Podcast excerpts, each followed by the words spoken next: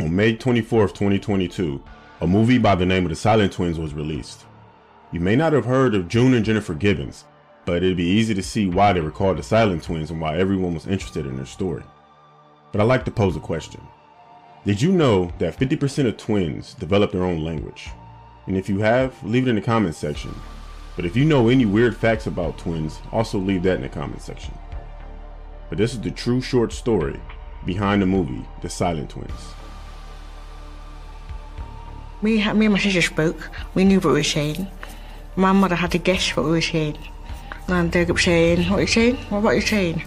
And we just say, oh, You can't hear us now, you can't hear us never.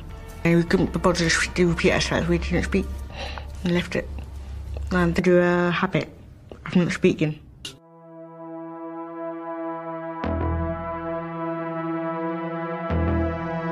Nightmare Files.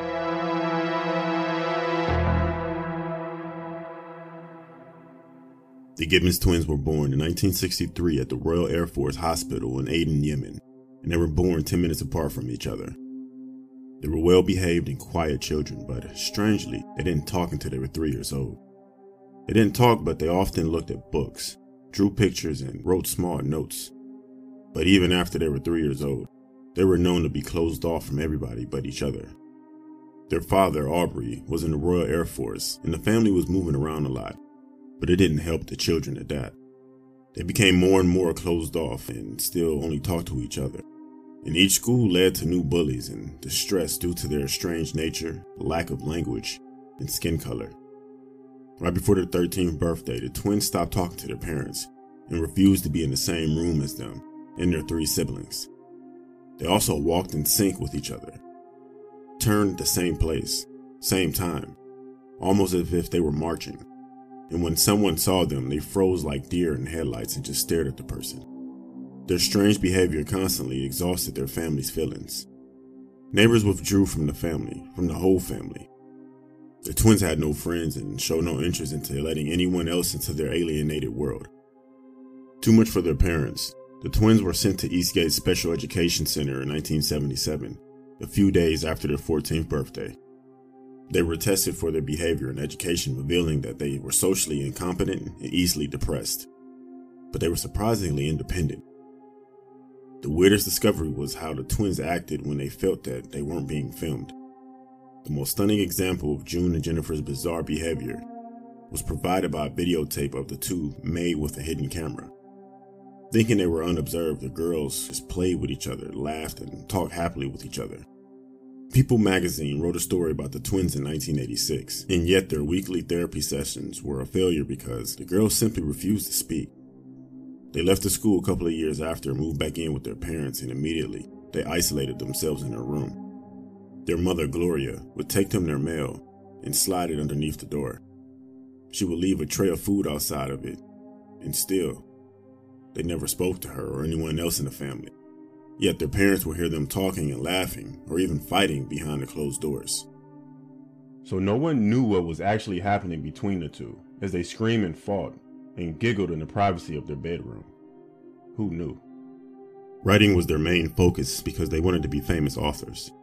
June, she wrote a novel named Pepsi Cola Addict, while Jennifer wrote one called Discomania. By now, the twins were 17 years old and becoming full on delinquents when they weren't writing. They routinely got in violent fights with each other, and after some legal trouble that ended with an injured fireman and over $200,000 in damages, they were sent to Britain's high security psychiatric hospital, Broadmoor. It was one of the largest and most dangerous maximum security mental hospitals throughout Europe. Their time at Broadmoor was summarized by a doctor who witnessed their behavior. At Broadmoor, the doctors found June and Jennifer to be deeply disturbed, even dangerous.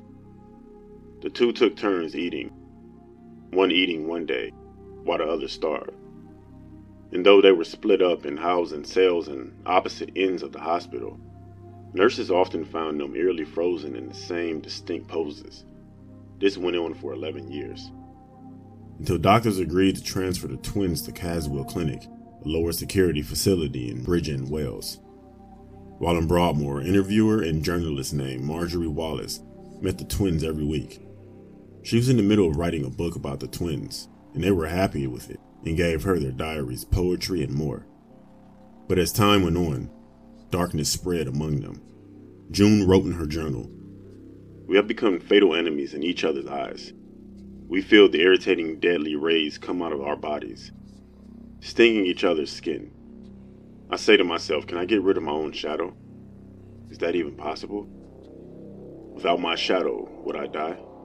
Without my shadow, would I gain life, be free, or left to die? Without my shadow, which I identify with a face of misery, deception, and murder. This went on for over a decade. Finally, the twins were going to be transferred to a less secure hospital where they would serve another year and then be released into the public. Wallace last visited the twins at Broadmoor Hospital and something very strange happened. This is from Wallace during an interview with NPR. I took my daughter in, and we went through all the doors, and then we went into the place where the visitors were allowed to have tea. And we had quite a jolly conversation to begin with. And then suddenly, in the middle of the conversation, Jennifer said, Marjorie, I'm going to have to die. And I sort of laughed. I sort of said, What? Don't be silly. You're 31 years old. You know you're just about to be freed from Broadmoor. Why are you going to have to die? You're not ill. And she just said, Because we decided. At that point, I got very, very frightened because I could see that they meant it. And then they said, We have made a pact. Jennifer has got to die because they said that the day that they left Broadmoor, the day that they were free from a secure hospital, one of them would have to give up their life to really enable the other one to be free. I later found a little note that they had written, which said that two is your laughing, and that two is your smiling, and now I'm dead. That two is your crying. The day that they transferred, Jennifer died of swelling of the heart. They were loaded into the van and when the van began to drive away, Jennifer slumped over on June's shoulder and fell into a coma. She was declared dead at 6 p.m. that night. There was no evidence of foul play, no poison in her system, and still, doctors have no exact reason for her death. However, Wallace thinks that she simply willed her own death. She was 31 years old. The family was devastated. They knew their lives would never be the same, nor would June's. One of their sisters said, they should have never been locked up in Broadmoor. I know that they did wrong, but they didn't kill anyone. It totally ruined their lives, and if it were me, I would have sued Broadmoor. I would not have let them get away with that and what they did. But it was my parents. It was their choice. And they always said that it would not bring Jenny back.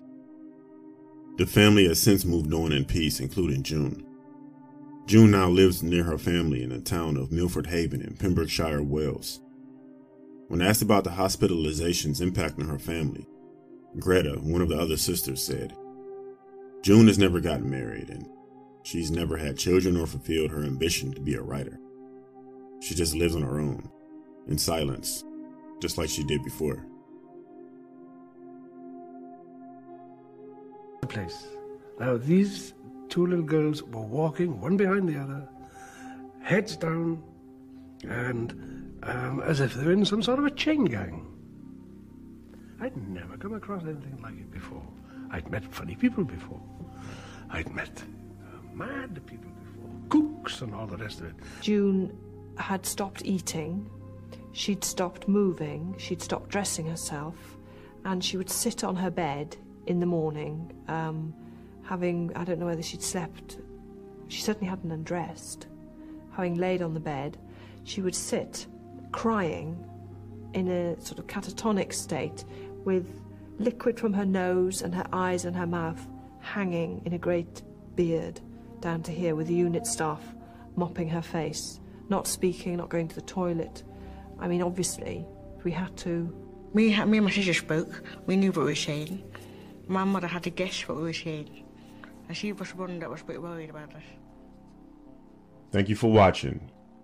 This was the true short story behind the movie The Silent Twins.